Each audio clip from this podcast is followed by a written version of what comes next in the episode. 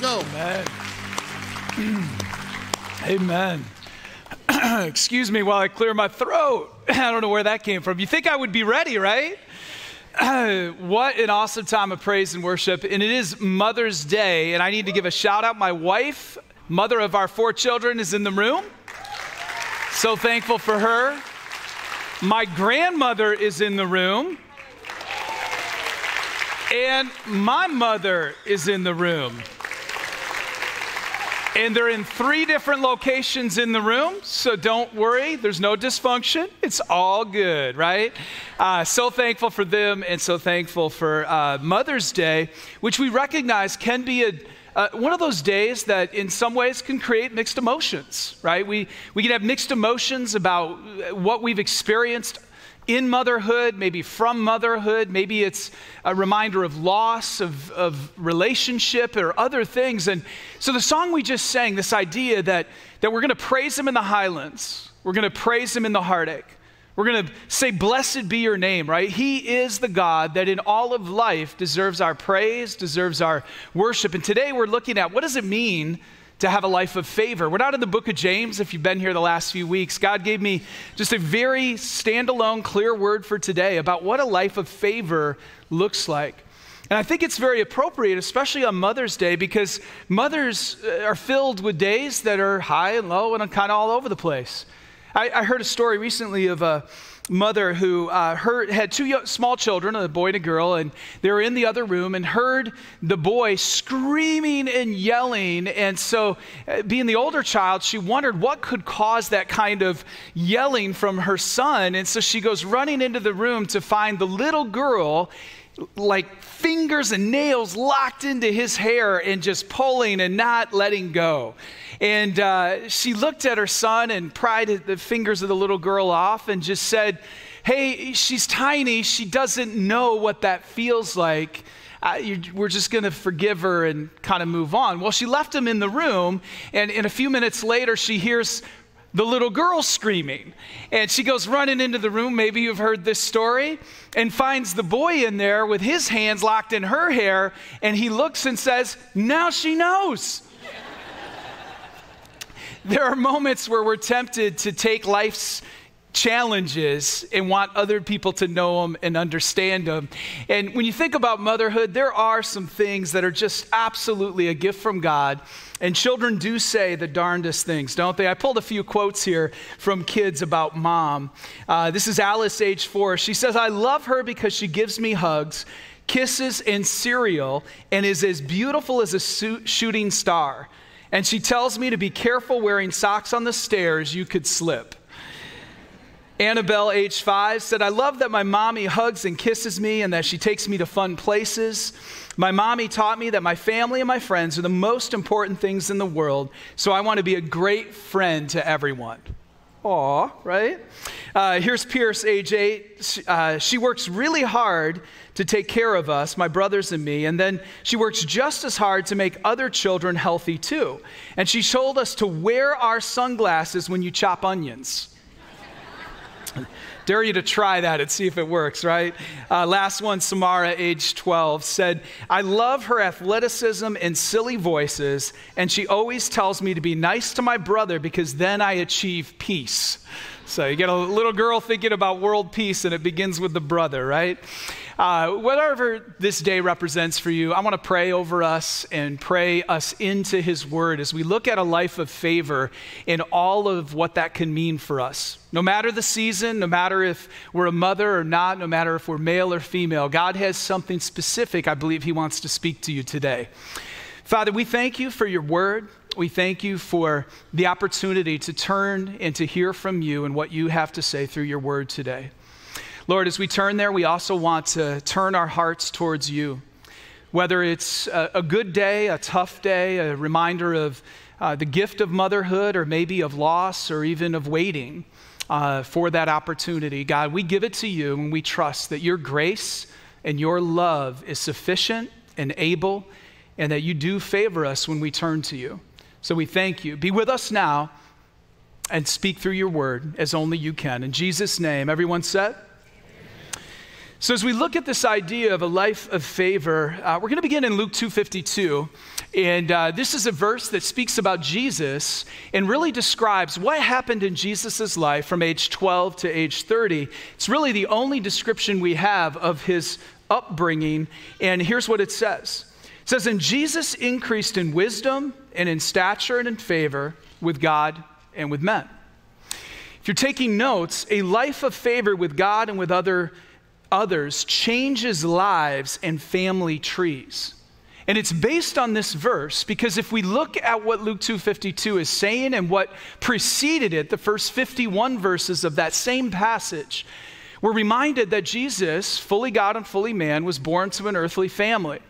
When the shepherds arrived, they said that, that he's here, the Messiah, right? Good, full of goodwill and peace towards man.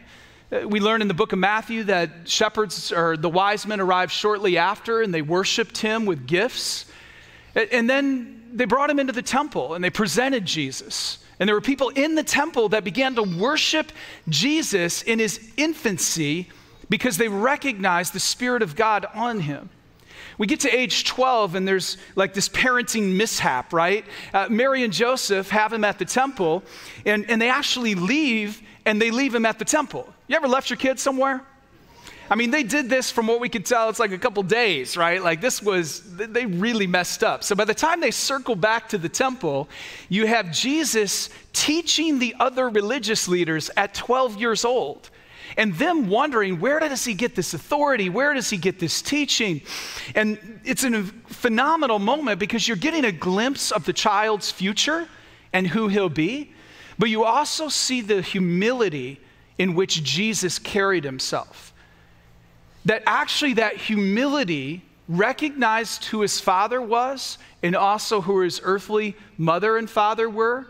And it says that he returned home with them, even though he could have probably asserted himself and stayed there. He knew it wasn't God's timing, it wasn't God's moment, that that would come later, that he had some growing to do, that there were some things God needed to do in him and through him that as we learn in Luke 2:52 would grow him in wisdom and favor and stature with God and men. Anybody else want to get ahead of God sometimes?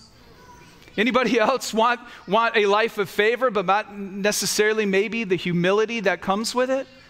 If you're taking notes, humility is a key to favor. It actually leads to favor with God and with others. We see it in Jesus' life. He imparts it to us. God detests pride, he, he celebrates humility. In fact, humility is something that fundamentally means we acknowledge, God, I need your help, and then He favors us. And with others, it means I can admit to others, I need your help, I need you. And that humility opens the door for greater in- intimacy. Monica Baldwin, uh, an author, says this about humility. She says, What makes humility so desirable is the marvelous thing it does to us.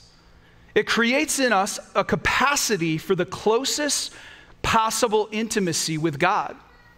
That it's actually humility that opens the door for greater capacity and intimacy with God, and I would submit to you with others as well, because we are able to admit our need. Now, you may ask the question if God's favor changes lives and changes family trees, why are we just looking at Jesus? Like, what's in his family tree? Like, if you just climb up Jesus' family tree for a minute, you begin to see that there's people in his family tree that were favored by God, not because they had it all together, not because life was easy, but because God's favor and plan was unfolding. And actually, we're going to turn and look at the book of Ruth. And we're going to highlight a few characters from the book of Ruth that I think have a lot to say from Jesus' family tree about what it means to have a life of favor. Y'all ready? You hungry for the word? That came out a little squeaky. Word? I don't know. Turn to the book of Ruth. And uh, as we turn there, we're going to look at three main characters, and I need to let you know what's going on. You have Naomi, Orpah, and Ruth right out of the gate, three women that had experienced significant loss in life. Naomi had lost her husband, uh, Orpah, and not Oprah, but Orpah, and uh, Ruth had lost their husbands, who were the sons of Naomi. And in that space, they're grieving. There's a famine in the land. There's great loss. There's probably great fear. This is a not a highlands mountain moment. This is a low space, and one in which they're still favored by God. You're still going to see that God's favor works in every season and hopefully can be an encouragement to you today. We're going to pick up in verse 11. Naomi has been trying to get the girls, Orpah and Ruth, to leave her because she doesn't feel she has anything left to give them, anything left to offer them. And so she's trying to push them away in her own pain and in her own sense of rejection and feeling forgotten and afraid. She's pushing them away. Verse 11, we pick up. It says, But Naomi said, Turn back, my daughters. Why will you go with me? Have I yet sons in my womb that they may become your husbands? Turn back, my daughters. Go your way, for I am too old to have a husband. If I should say I have hope, even if I should have a husband this night and should bear sons, would you therefore wait till they were grown? Would you therefore refrain from marrying? No, my daughters, for it is exceedingly bitter. Say bitter. Say it like you mean it, bitter. There we go. To me, for your sake, that the hand of the Lord has gone out against me. Then they lifted up their voices and wept again, and Orpah kissed her mother in law, but Ruth clung to her. Ruth clung to her.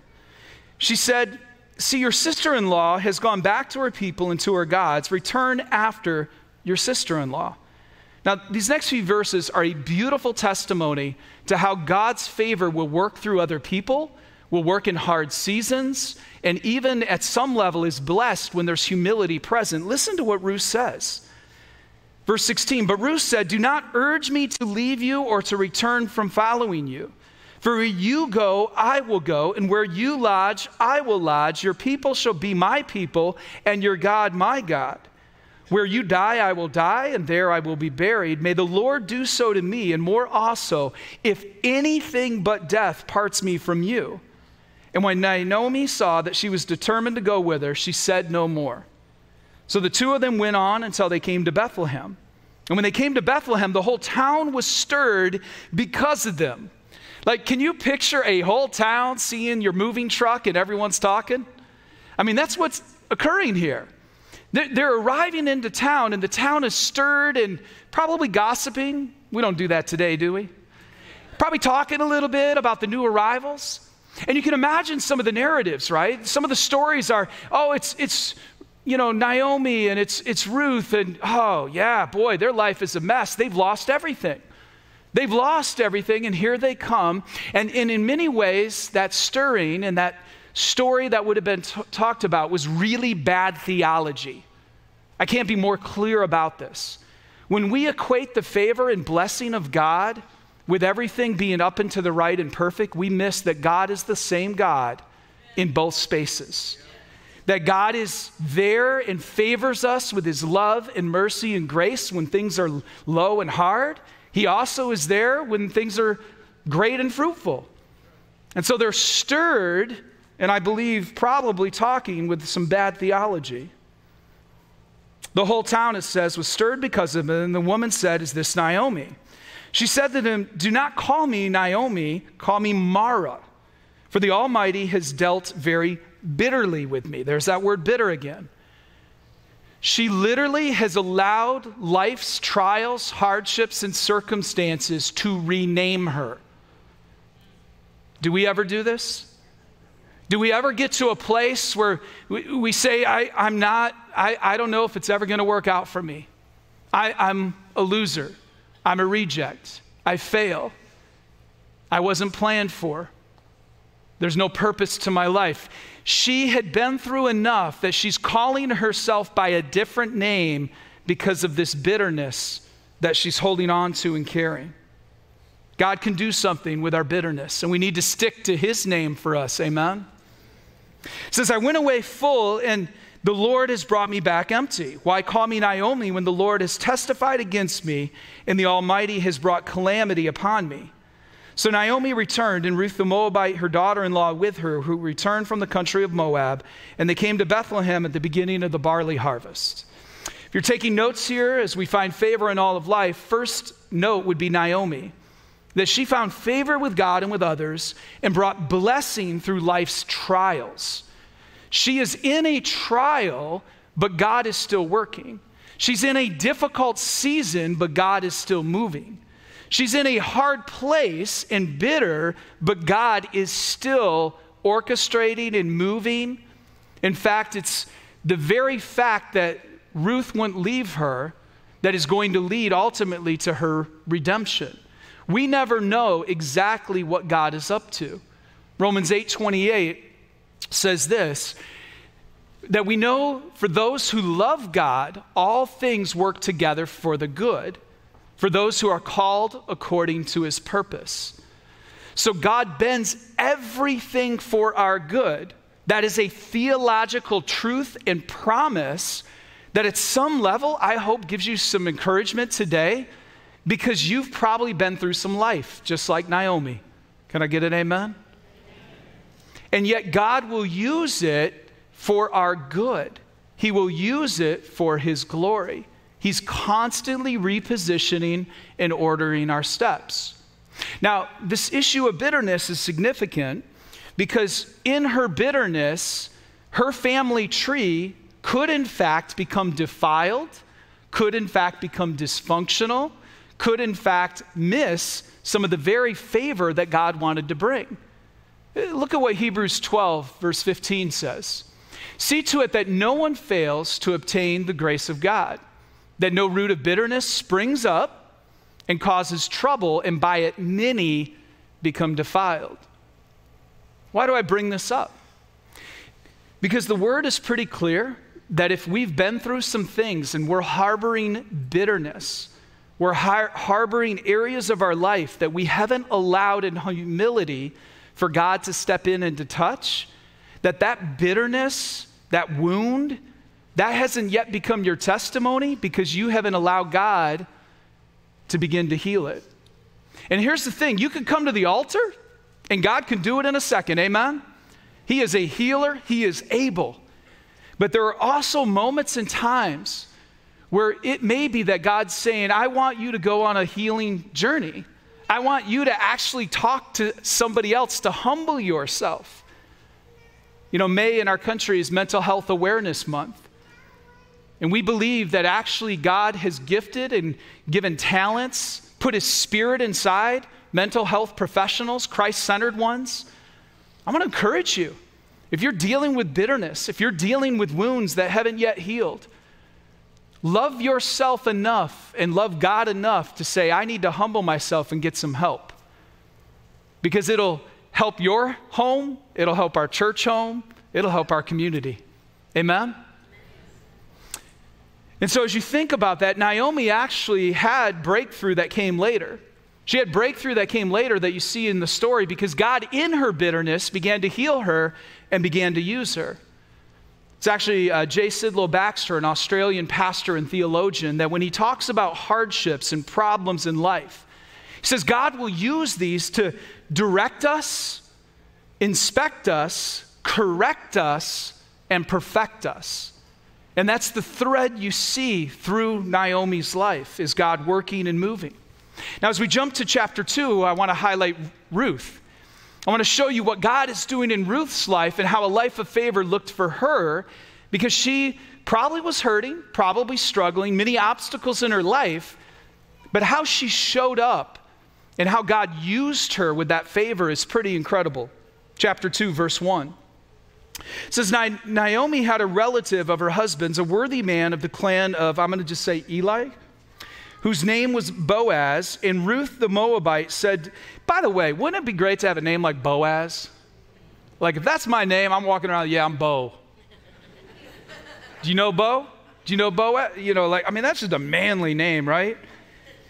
Verse 2 And Ruth the Moabite said to Naomi, Let me go to the field and glean among the ears of grain after him, in whose sight I shall find favor. There's that word favor.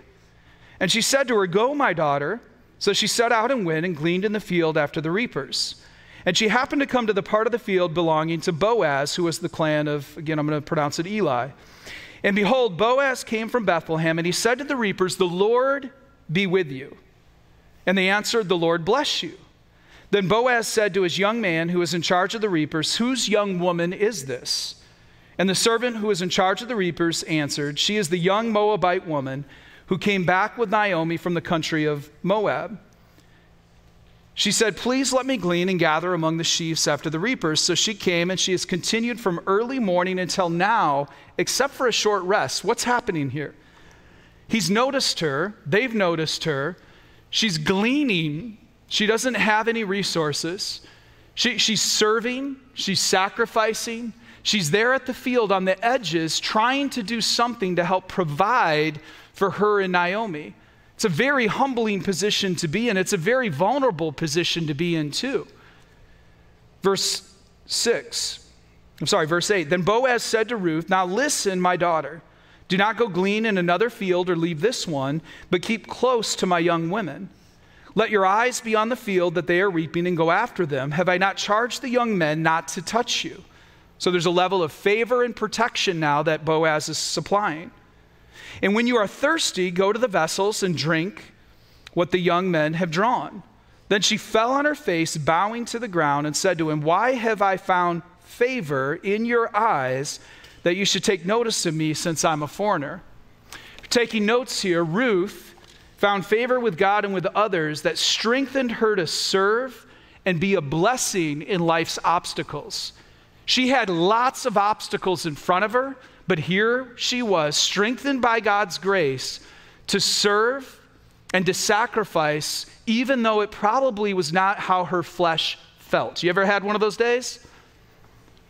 You ever, you ever had a day where you knew you needed to, to do the dishes or you need to make that meal or, or pay those bills, and you're just like, nah, I'm good. Nah, I'm good. In, in my home, uh, family knows to some degree if the words I'm done come out of dad, run. Because the grizzly bear just came out, right? And truthfully, I'm not proud of that. I think I use the phrase less today as I've realized it than I used to, because I would often get to that place where I'm just like tapped out. And, and yet, here is a reminder for me and a reminder for you that when we're in a season where it's hard and there's obstacles, God's grace is available. God's grace was strengthening and empowering Ruth to serve her family in this situation. And that favor that was there blessed her, blessed Naomi. It also was flowing out of a humility. Can you imagine? She's like picking up on the side of the field.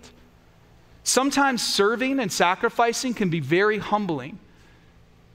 It doesn't mean that God's favor isn't on it and with us and in it. In fact, it was that very act that would position her to actually receive what God wanted to do next.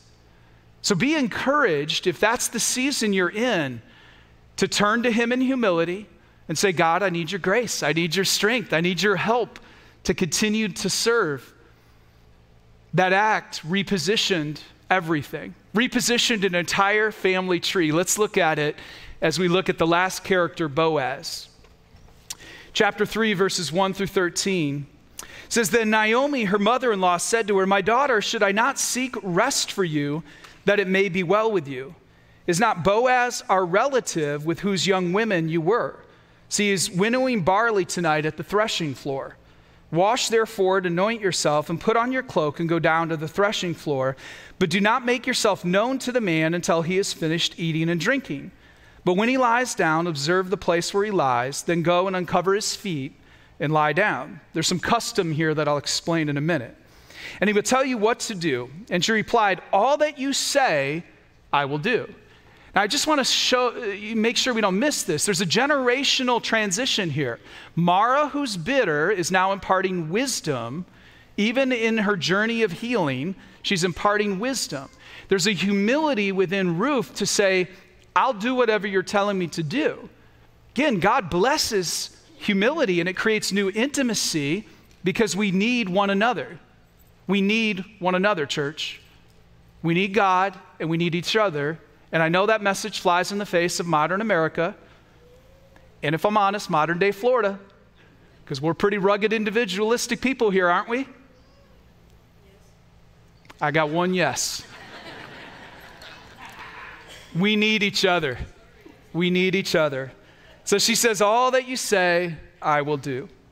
So she went down to the threshing floor and did just as her mother in law had commanded her. And when Boaz had eaten and drunk and his heart was merry, he went to lie down at the end of the heap of grain. Then she came softly and uncovered his feet and lay down. At midnight, the man was startled and turned over, and behold, a woman lay at his feet. Can we just acknowledge that this is the Bible? And it's sometimes a little strange. And you too, if you were awoke in the middle of the night, would be startled if a woman that you didn't know who it was was at your feet. Okay? What she was doing is positioning herself in a place of humility, a place of submitting and saying, I'm, I'm here for your protection, your covering. Listen to what she says next. Verse 9, he says, Who are you? And she answers, I am Ruth, your servant. Spread your wings, which would be a symbol of God's wing and protection and provision. Spread your wings over your servant, for you are a redeemer. And he said, May you be blessed by the Lord, my daughter. You have made this last kindness greater than the first, in that you have not gone after young men, whether poor or rich. And now, my daughter, do not fear. I will do, do for you all that you ask, for all my fellow townsmen know that you are a worthy woman. And now it is true that I am a redeemer. Yet there is a redeemer nearer than I. Remain tonight, and in the morning, if he will redeem you, good, let him do it. But if he is not willing to redeem you, then as the Lord lives, I will redeem you. Lie down until the morning. The next day, in chapter 4, he's true to his word. He goes into town. None of the other family members who are closer as kinsman redeemer will do it. They basically say, She's yours, Boaz. Good luck. None of us want to take the risk. None of us want to you know, transfer our possessions and everything else. And, and, so Boaz steps up to the plate. If you're taking notes, Boaz demonstrates, again, this favor with God and with others that led him to give and bless in life's opportunities. She's serving in the obstacles. He's ready in a different season of life, a little bit older, a little bit more established. He's ready to step in and be a blessing and to give generously. And he does it in a way that redeems the situation, redeems her. And if you're wondering like, well, how does all this how does all this connect to Jesus? Well, because no one else would and he did, because no other redeemer stepped forward, Boaz gets a claim to fame that actually out of his family tree, remember God's, God's favor changes lives and family trees. Out of his family tree would come King David, then a little bit further down the line, King Solomon. And then a little bit further down the line, King Jesus would come out of this family tree. This moment of redemption, this moment of God lavishing grace and generosity through Boaz. As you think about that and what it means, I want to finish with a few verses out of Ephesians 1 because Boaz was a real person that also was pointing us to the person that matters most, Jesus Christ. What he did in redeeming Ruth and changing that family, Jesus does for you and I. Jesus looks at you and I and says, I want to lavish grace. I want to lavish favor. I want to lavish blessing on you. Listen to what Ephesians chapter 1, verse 7 through 10 says. It says, In him, we have redemption. There's that word redemption. Through his blood, the forgiveness of our trespasses, according to the riches of his grace, which he lavished upon us in all wisdom and insight, making known to us the mystery of his will according to his purpose, which he set forth in Christ as a plan for the fullness of time to unite all things in him, things in heaven and on earth. Verse 7 is the key. We have redemption. We have a redeemer through Jesus whose grace is available. He lavishes it on us because he favors those that turn to him in humility.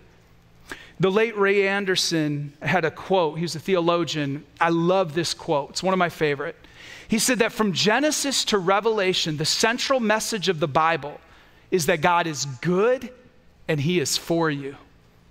And when we read a passage like Ephesians chapter 1, we begin to realize that when we turn to Jesus, He has a life of favor that He wants to pour out on us. And that it might look different in each season, but it's there and it's available.